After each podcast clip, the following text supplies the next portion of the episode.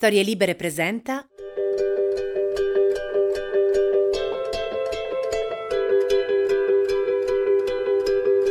C'è una donna con un giglio in una mano e un libro nell'altra. Tiene in mano i simboli della purezza e della dottrina. È la figlia del tintore e a Siena passa per pazza o per strega. Nella migliore delle ipotesi, comunque strana. C'è chi dice che è una veggente e che sa leggere nel pensiero, che è serva di Dio o del diavolo. È semi-analfabeta.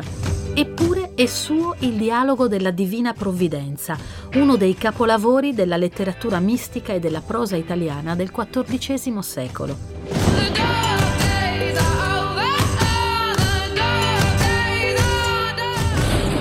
Caterina di Jacopo di Benincasa, che noi tutti chiamiamo Caterina da Siena, è una religiosa, teologa, filosofa e mistica italiana. E anche santa. L'hanno dichiarata dottore della Chiesa, patrona d'Italia insieme a San Francesco d'Assisi, compatrona d'Europa e per noi è soprattutto una Morgana portentosa, io sono Michela Murgia e questa è Morgana, la casa delle donne fuori dagli schemi. Prima per loro c'era il rogo e oggi per loro ci siamo noi.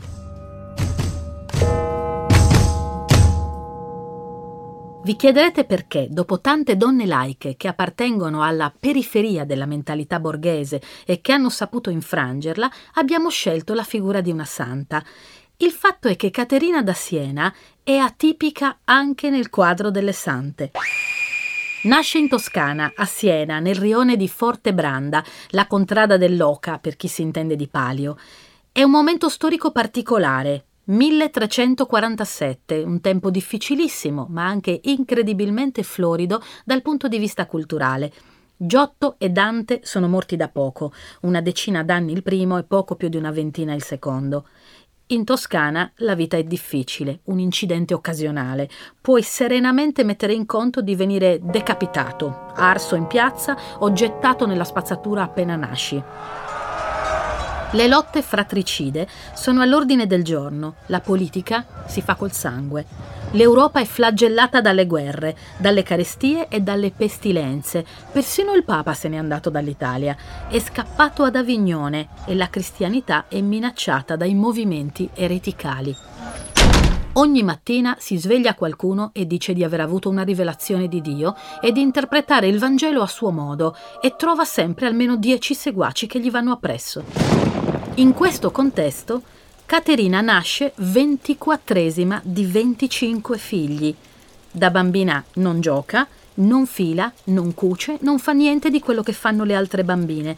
Sta in disparte, fissa il vuoto per ore, parla pochissimo. Nascesse oggi, probabilmente l'avrebbero mandata dallo psicologo. Non aiuta la madre in casa, però la accompagna sempre a messa. Le piacciono molto le storie dei demoni. A cinque anni sale le scale di casa in ginocchio. Lo fa almeno due volte al giorno e a ogni gradino prega la Vergine. Racconta ai genitori di avere delle visioni. Da Gesù Cristo agli Apostoli, passando per il Papa e gli angeli, non si fa mancare niente, già nelle sue prime estasi fanciullesche. A sei anni dice che le appare Gesù con tre corone sul capo e un gran mantello rosso, con accanto San Pietro, San Giovanni e San Paolo. A sette anni fa già voto di castità e alle bambole preferisce il cilicio. Non mangia carne, la passa di nascosto ai suoi fratelli o ai gatti, dorme poco e prega continuamente. Nonostante questa vita di privazioni e di ascetismo, a 12 anni Caterina è una ragazza bellissima, bionda e robusta, molto forte. Il padre, e Jacopo Benincasa, la vuole dare in sposa, ma lei rifiuta categoricamente il destino di moglie e rigetta il modello di sua madre, l'Apa. Trova che sia umiliante quell'idea di femminilità castrante, atta solo a mettere al mondo figli e curare la casa. La famiglia è spaventata da questa strana creatura che li prega ossessivamente di farla entrare nelle suore mantellate. Si tratta delle terziarie domenicane, si chiamano così a causa del mantello nero che copre la loro veste bianca. Caterina capisce che il suo aspetto è un problema, quindi si taglia i capelli per imbruttirsi e sceglie una segregazione volontaria dal mondo, fa la suora di casa. I genitori pensano sia una fanatica, un'invasata, la costringono a pesanti lavori domestici per toglierle quelle strane idee dalla testa. Caterina però è obbediente, fa tutto quello che le chiedono, come un automa, chiede alla fine solo di poter stare sola e di avere un rifugio. Il padre, esausto, finalmente cede e le dà uno stanzino della casa decisamente angusto e freddo, utilizzato per il deposito dell'olio e del grano. È una specie di grottino, senza finestra, ha solo una minuscola feritoia sul soffitto, ma lei lo trova perfetto. Usa una tavola di legno come letto e si automura lì dentro. La madre le lascia il cibo davanti alla porta della sua cella, ma lei non tocca quasi nulla, solo qualche verdura cruda. Le suore non va molto meglio. Le mantellate inizialmente la rifiutano perché Caterina è troppo bella e troppo giovane e solitamente entrano a far parte dell'ordine solo vedove o donne in età matura. Così Caterina decide di ammalarsi. La febbre altissima e le pustole la sfigurano. È impossibile riconoscere in quel viso deturpato la bellezza della ragazzina che era. Le suore che vanno a visitarla rimangono così impressionate dal suo cambiamento e dal suo fervore che la accettano nell'ordine.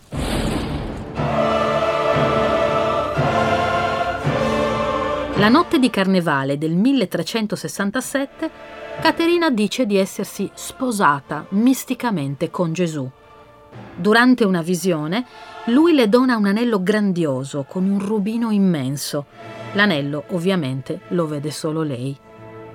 Le sue visioni sono più che erotiche. In uno dei momenti di estasi Caterina arriva a scambiarsi il cuore con Gesù. Lui prima le toglie il cuore e lo porta via poi ritorna a lei con un cuore rosso vermiglio che dichiara essere il suo e glielo dona aprendole il costato, una vera operazione a cuore aperto. Il miracolo è testimoniato da una cicatrice che sul corpo di Caterina le rimane proprio in quel punto. Questa donna sembra dotata di superpoteri spirituali.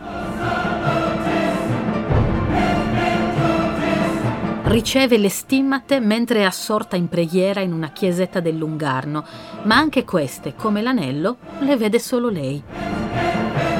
In mezzo a questi continui colloqui con Cristo trova anche il tempo di lottare con il demonio, di levitare, di vedere i peccati a distanza nel momento stesso in cui vengono compiuti da qualcun altro, di bilocarsi e di non percepire mai più il freddo, grazie ovviamente a una veste che in un'altra visione le dona Gesù.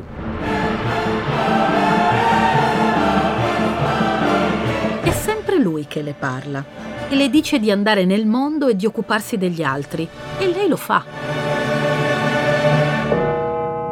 In casa non si salva più niente, prende ogni cosa che c'è fra quelle mura e va a darla ai bisognosi. Costretta dalla necessità, compie prodigi. Distribuisce il vino da una botte inesauribile, moltiplica la farina per fare il pane, dissolve i dolori e le malattie posando semplicemente le sue mani scoppia la peste. C'è chi dice che si trasmette addirittura con la vista. I morti non vengono seppelliti nemmeno per soldi e i genitori abbandonano i figli, tutti scappano. Ma Caterina no.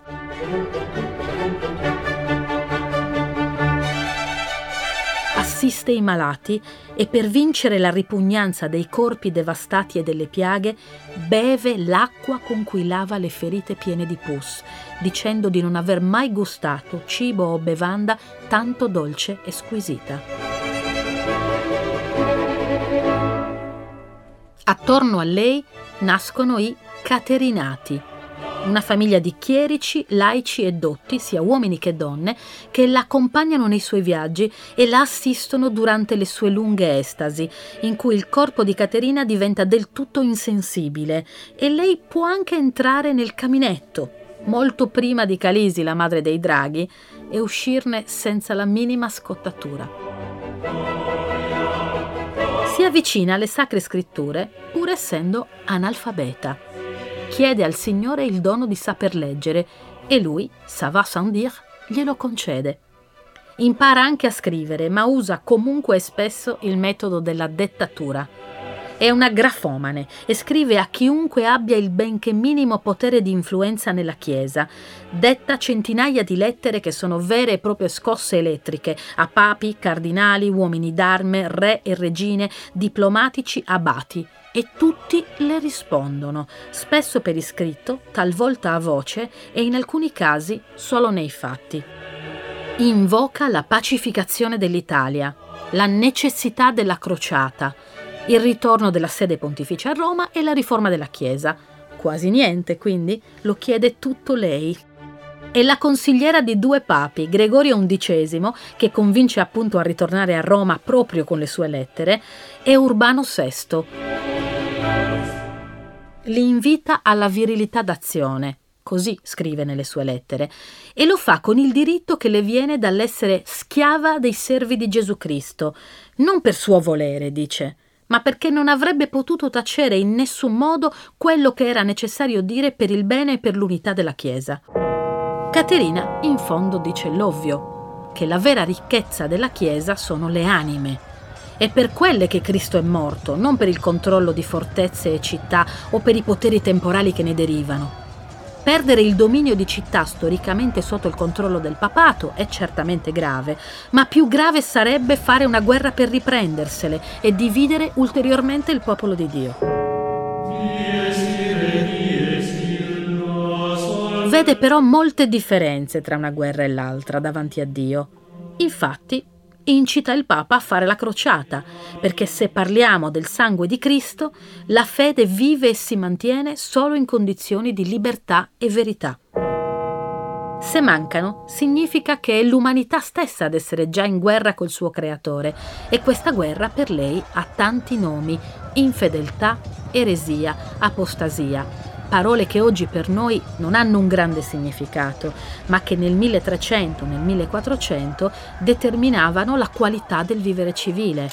Non esisteva l'ateismo, erano tutti credenti e il modo in cui erano credenti li definiva o da una parte o dall'altra, o amici o nemici, o ortodossi o eretici. Per quelli che si trovavano dalla parte sbagliata c'era il rogo. La crociata per Caterina è il solo modo che conosce per spezzare quel conflitto. Forse è sbagliato pensare che certe paci si fanno col sangue, ma Caterina non ne è sicura. Dopotutto è con una croce che lo svenato e consumato agnello ci arredenti, dice, non con una stretta di mano. Per le sue piaghe, non per i suoi sorrisi, noi siamo stati guariti.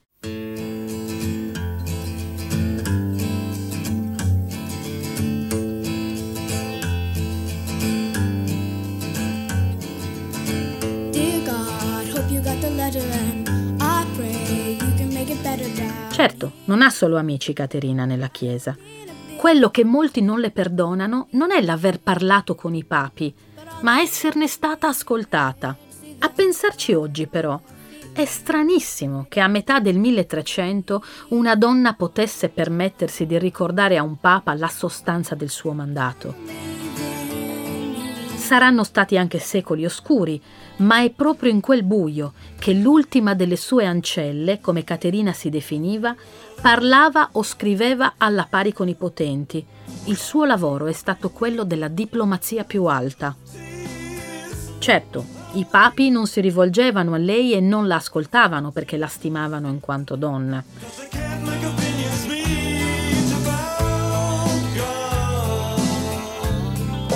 È vero che ciascuno dei papi, che in quel momento aveva una fragilità di ruolo e faticava a farsi riconoscere come autorità suprema all'interno della stessa cristianità, aveva necessità di avere accanto, come nella Bibbia i vecchi re di Israele, un profeta o una profetessa che certificassero che l'azione del Papa era benedetta da Dio.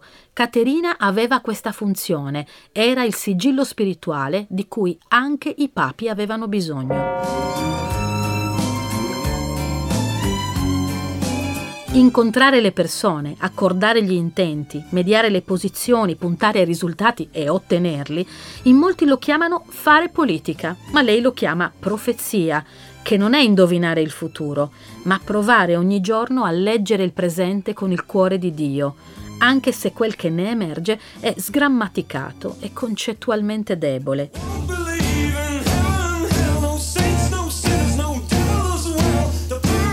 Chi la taccia di lobbismo spirituale, di essere una stratega, lei dimostra con le sue azioni che la distinzione tra spirituale e temporale è labile e i profeti camminano a occhi chiusi sulla linea di confine, gridando quello che non possono tacere, con la consapevolezza che questo li renderà potenziali bersagli mobili fuori la Chiesa, ma anche dentro.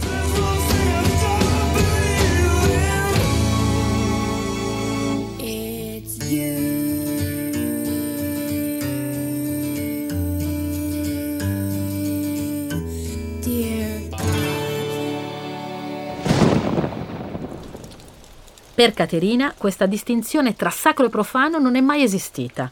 Il principe e il papa, il contadino e il milite, la sposa e i suoi bambini, le anime e i corpi, la fame di cibo e quella di verità, tutto quel che è affare di Stato è affare dell'uomo e dunque affare di Dio. Molti teologi, tutti i frati che studiavano in quel periodo, la definiscono una popolana ignorante che seduce gli ingenui. Le danno della millantatrice, tanto che sei anni prima della sua morte il capitolo generale dei Domenicani la convoca a Firenze per appurarne l'ortodossia. La mettono a rischio di eresia, cioè a rischio di rogo. Vogliono che stia in silenzio. Ma non riscontrano in Caterina alcuna colpa. Tuttavia i padri, che davvero non capiscono bene chi o cosa hanno davanti, decidono di assegnarle un confessore personale, una specie di controllore personale, fra Raimondo da Capua, per farle da guida e garante. Sbagliano i conti. Raimondo diventerà il suo erede spirituale.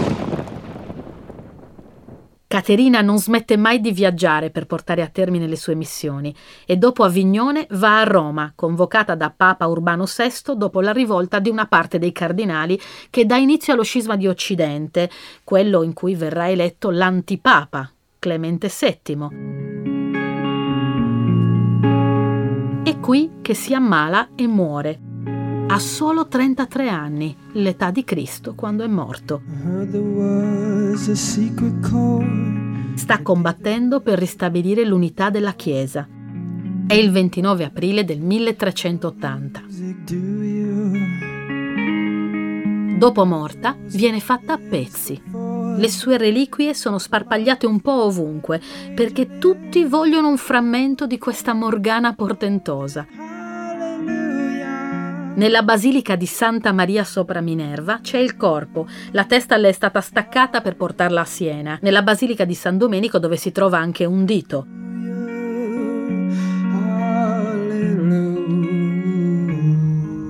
Il piede sinistro è finito a Venezia, nella chiesa dei Santi Giovanni e Paolo. Una sua costola ha viaggiato fino ad Astenet, in Belgio. La mano sinistra è invece custodita nel monastero del Santo Rosario di Monte Mario a Roma.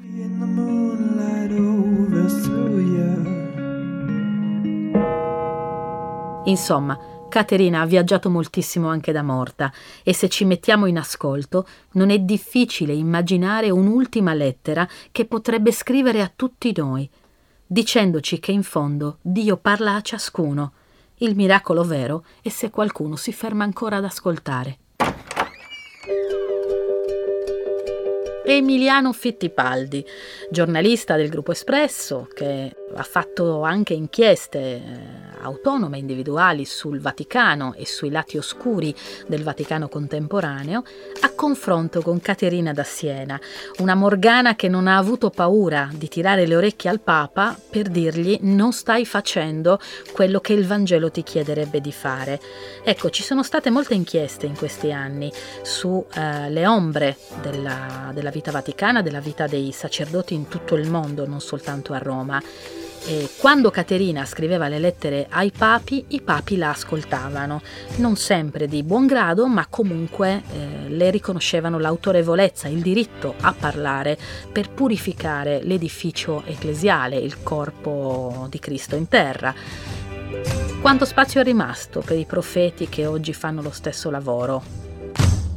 Innanzitutto i profeti ce ne sono pochissimi, anzi io non ne vedo proprio, come profeti come Santa Caterina, ahimè nel nostro tempo eh, non, non, sono vissuti. Eh, quello che esiste eh, è il tentativo da parte di qualcuno all'interno o anche all'esterno della Chiesa che fa delle professioni ovviamente laiche completamente diverse, ma che per dovere di professione deve andare a indagare su quello che dicevi tu, cioè sugli scandali, sui lati oscuri della Chiesa in tutto il mondo, lì sì ci sono persone che hanno tentato, hanno tentato di consigliare le gerarchie ecclesiastiche, ma non direttamente, anche da un punto di vista indiretto, attraverso inchieste giornalistiche, andando a indicare la piaga, la ferita, che a volte le gerarchie non vedono, a volte perché non vogliono eh, vederlo i eh, effetti diciamo, di tutta una serie di inchieste. Io parto col Boston Globe, con le prime inchieste che sono state fatte dai colleghi americani nel 2002 sulla pedofilia. Lì apre, si apre il grande vulnus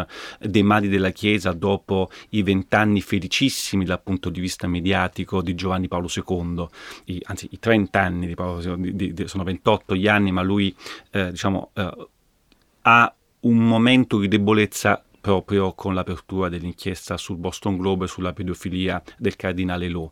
Da allora in poi sono passati quasi vent'anni e le inchieste si susseguono, le inchieste giornalistiche, gli scandali che vengono dall'interno della Chiesa e della conferenza episcopale di tutto il mondo, soprattutto sui due temi centrali su cui l'etica e la morale della Chiesa ultimamente perde colpi, ossia le questioni che riguardano l'etica economica dello spendere dei denari, spesso molto lontani rispetto ai valori della, della, del cristianesimo, in particolare particolare del Vangelo e la morale sessuale e in particolare la questione della eh, violenza e gli abusi sessuali sui minori.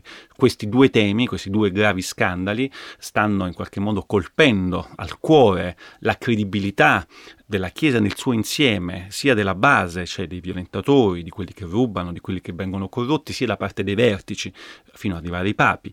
Ricordiamo che Benedetto XVI, dopo mille anni, si è dimesso, non accadeva da tempi immemori, abbiamo due papi in questo momento in Vaticano e qualcuno pensa addirittura che ne potremmo avere un terzo, visto che episodi di corruzione e scandali di questo tipo non sono finiti nemmeno con Francesco. Ecco, quello che mi accorgo rispetto ai tempi antichi, rispetto a quello che tentavano di fare i profeti e che oggi non ci sono figure dall'interno della Chiesa rispettate che possono parlare con il Papa e cercare di convincerlo anche a correggere alcune azioni probabilmente errate, anche in buona fede, che vengono fatte dai vertici. E sicuramente l'atteggiamento è quello di una chiusura a riccio, invece di aiutare, secondo me, allontana sempre di più i fedeli dall'amore della Chiesa. Queste inchieste a cui tu fai riferimento sono, eh, come rilevavi, inchieste che attengono ad aspetti etici, l'uso del denaro o morali, eh, gli abusi, le violenze sessuali.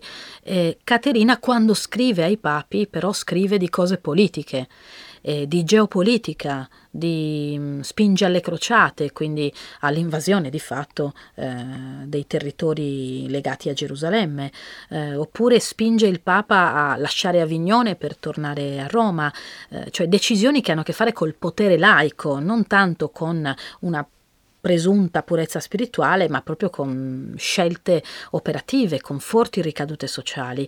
Chiaramente erano tempi in cui la Chiesa aveva un potere temporale eh, molto più rilevante di ora.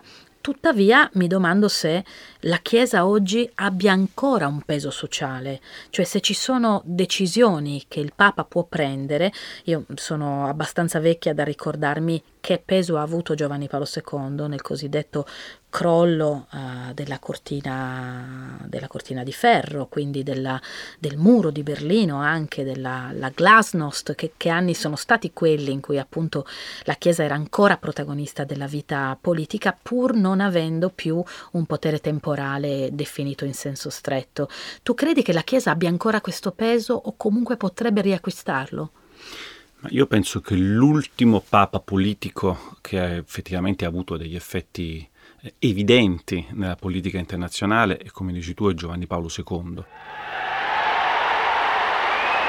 Perché viveva in un tempo in cui c'erano il mondo dei due blocchi, l'Unione Sovietica e Russia, lui era un papa polacco, quindi ha vissuto direttamente all'interno della cortina di, di ferro e molte secondo me delle iniziative discutibili dal punto di vista economico, delle corruzioni che avvenivano, ricordiamo eh, gli scandali dello IO, del Banco Ambrosiano, sono, sta- sono avvenute eh, con Giovanni Paolo II che ha chiuso un occhio perché gran parte di questi finanziamenti finivano per, eh, finivano per combattere diciamo, la violenza comunista e quelli che il Papa considerava dei nemici. Eh, con la morte di Giovanni Paolo II e con la fine eh, del mondo dei due blocchi e con il trionfo della globalizzazione eh, abbiamo avuto due papi, eh, Benedetto XVI che ha eh, avuto un ruolo secondario dal punto di vista politico e strategico, ha avuto un ruolo importante nella lotta al multiculturalismo perché lui era un papa che eh, in qualche modo ha riaffermato, voleva riaffermare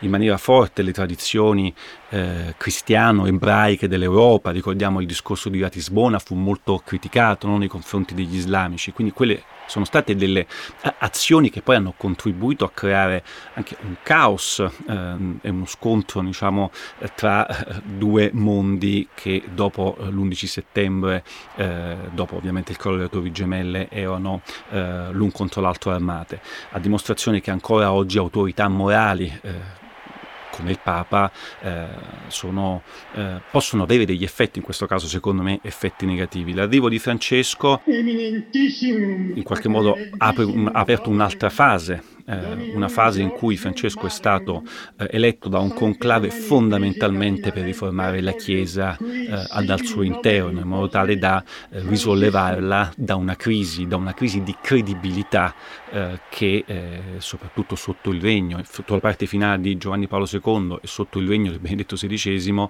non per colpa di Benedetto XVI, ma per le contingente, per la gestione scellerata che la curia di Roma ha fatto di alcuni dossier economici e come diciamo prima degli abusi eh, sui bambini, aveva bisogno di risollevarsi. Il Papa ha eh, provato, eh, secondo me, eh, con, si sperava diciamo, con più forza all'inizio di fare una rivoluzione, una rivoluzione eh, all'interno della curia, una rivoluzione economica, una rivoluzione che dovrà essere anche una rivoluzione, eh, non dico dottrinaria, ma di apertura della Chiesa alla modernità e al mondo, molto di più di quello che aveva fatto Giovanni Paolo II e Benedetto XVI, che sono eh, sicuramente due papi eh, ortodossi, tradizionali dal punto di vista dottrinario. Eh, primo papa gesuita, un papa gesuita che dà il nome a Francesco, queste sono decisioni eh, anche politiche eh, significative scegliere il nome, anche scegliere una croce eh, di ferro piuttosto che una croce eh, d'oro. Qualcuno ironizza, dice che si tratta di una croce d'oro placcata a ferro, per indicare che si tratta forse di un, ver- di un vernissage. Il io non credo che eh, Francesco sia uh, un blef clamoroso come raccontano i suoi diciamo, eh, antipatizzanti più forti. Cosa, io sono deluso eh, da sinistra, da progressista, eh, perché eh, immaginavo che l'arrivo di Francesco avrebbe potuto davvero trasformare, rivoluzionare e cercare di curare le piaghe attraverso fatti concreti però, che riguardavano innanzitutto la questione degli abusi sessuali, che è una questione che la Chiesa ha sottovalutato sottovalutato per decenni e continua ancora oggi a sottovalutare e Francesco l'ha sottovalutata gravemente facendo una serie di ehm, eh, o un appeasement nei confronti de, di una serie di suoi fedelissimi che sono finiti ai vertici della Chiesa nonostante fossero eh, chiaramente degli insabbiatori seriali e probabilmente lo si poteva scoprire prima di quelle nomine, eh, sia da un punto di vista economico per cui la trasparenza, quella chiesa povera per i poveri, che è un grande messaggio eh, politico, ehm, alla fine è diventata, eh, è diventata una parola che non si è tradotta eh, in fatti concreti. Ecco, noi giornalisti, tu mi chiedevi all'inizio che cosa devono fare i giornalisti. I giornalisti devono verificare, questo eh, io sono un agnostico e quindi non ho, uh, qualcuno mi ha definito un giornalista anticattolico, è una bugia, no? non sono anti nulla. Io sono soltanto, cerco di rispettare quelli che sono... Eh, eh, le chiavi fondamentali, i percorsi, le strade che i giornalisti d'inchiesta in particolare devono eh, seguire, cioè la ricerca della verità eh, con la V minuscola, mai avere la presunzione di eh, trovare eh, una verità con la V maiuscola, quindi avvicinarsi alla verità. E quindi di andare a vedere se le parole dei potenti, in questo caso stiamo parlando del Papa e a Roma e in Italia in particolare, il Papa e la Chiesa Cattolica hanno un'influenza sociale, eh, politica fortissima, eh, per rispondere alla tua domanda, non in tutto il mondo, ma in Italia sicuramente la figura del Papa eh, può influenzare la vita delle persone, la vita delle famiglie, le leggi dello Stato italiano um, per vedere se le parole e le promesse corrispondono poi ai fatti concreti. I libri che ho fatto, le inchieste che ho fatto um, hanno... Uh, ho provato a vedere se eh, alcune cose erano state fatte e ho, ho, raccontate che erano state fatte, ma mi sono accorto che eh, gran parte delle cose promesse, ahimè, sono rimaste eh, lettera eh, morta. Ecco, citavi i tuoi libri, ne ricordiamo Lussuria e Avarizia, i titoli che richiamano un po' i peccati capitali, e, però tra il 1300 e il 1400 il giornalismo non esisteva, per cui eh, questa ricerca della verità, se oggi venissi eh, in possesso di un dossier in cui scopri che una donna, una credente, ha scritto decine e decine di lettere al Papa e ha mosso sue decisioni lo ha influenzato nelle scelte di governo interne alla Chiesa e che questa donna è una che dice di avere le stimate ma non le vede nessuno, che dice di parlare con Cristo ma nessuno lo sente, eh, che una serie che fa una serie di affermazioni che hanno carattere mistico non verificabile, come giornalista la prenderesti sul serio? Probabilmente no.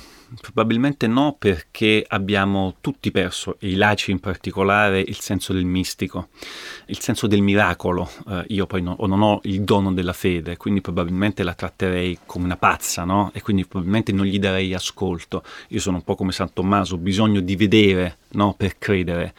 Eh, sicuramente però sarebbe una notizia straordinaria se questo soggetto, allora sì pubblicherei tutto, avesse un'influenza sul Papa, anche perché attualmente non ci sono donne che hanno influenza sul Papa, o meglio, non ci sono proprio donne che hanno influenza nella Chiesa. Una delle cose che eh, avevo ascoltato con gioia all'inizio di questo pontificato e di questo magistero era che si era ipotizzato l'apertura della Chiesa anche alle donne. Attualmente le donne sono suore o sono congregazioni femminili, le suore fungono all'interno del Vaticano come ancelle, come cameriere dei cardinali. C'è stata una polemica tra me e il cardinale Bertone, che feci il famoso articolo all'interno del libro Avarizia sulla ristrutturazione dell'attico, che poi non è un attico, ma insomma è una casa di 300 metri quadrati con un terrazzo di copertura, e ristrutturato con i soldi del bambino, del, del, dell'ospedale Bambino Gesù, 480 mila euro, quindi non pochi, e la polemica eh, fu che lui disse no, ma io utilizzo una parte piccola della casa, un'altra parte della casa, uno è il mio studio, e un'altra sono le suore, ma non ha dimenticato di dire che le tre suore che lavorano, che vivono con lui, gli fanno la colazione, gli lavano i panni. Io spero ancora che ci sia una riforma interna, che deve essere una riforma normativa, che permetta alle donne di avere, alle donne cattoliche, alle donne che hanno fede, alle donne che si sposano con Gesù, un potere maggiore. Io credo che, che, se ci fossero più donne all'interno della Chiesa, se loro gestissero a livello di vertice i denari che vengono assegnati dai fedeli per la beneficenza e gestissero i collegi, i seminari, ci sarebbero molti meno scandali, sia dal punto di vista economico sia dal punto di vista sessuale.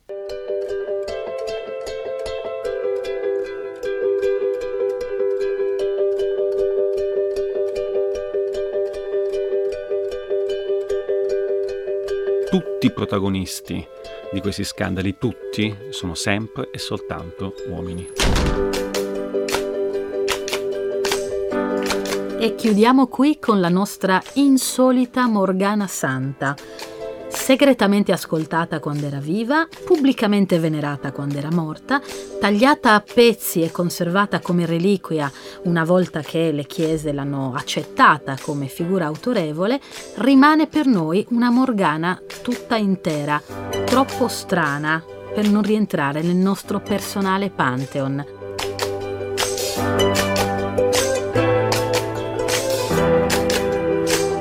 Questa era Morgana, la casa delle donne fuori dagli schemi I testi che avete sentito sono scritti da me e da Chiara Tagliaferri. Noi vi rimandiamo al prossimo incontro con un'altra donna, un'altra strega.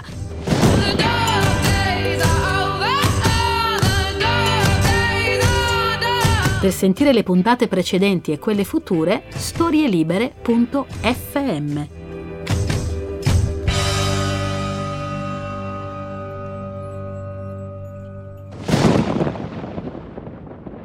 Una produzione storielibere.fm di Gianandrea Cerone e Rossana De Michele. Coordinamento editoriale Guido Guenci. Post produzione audio era zero.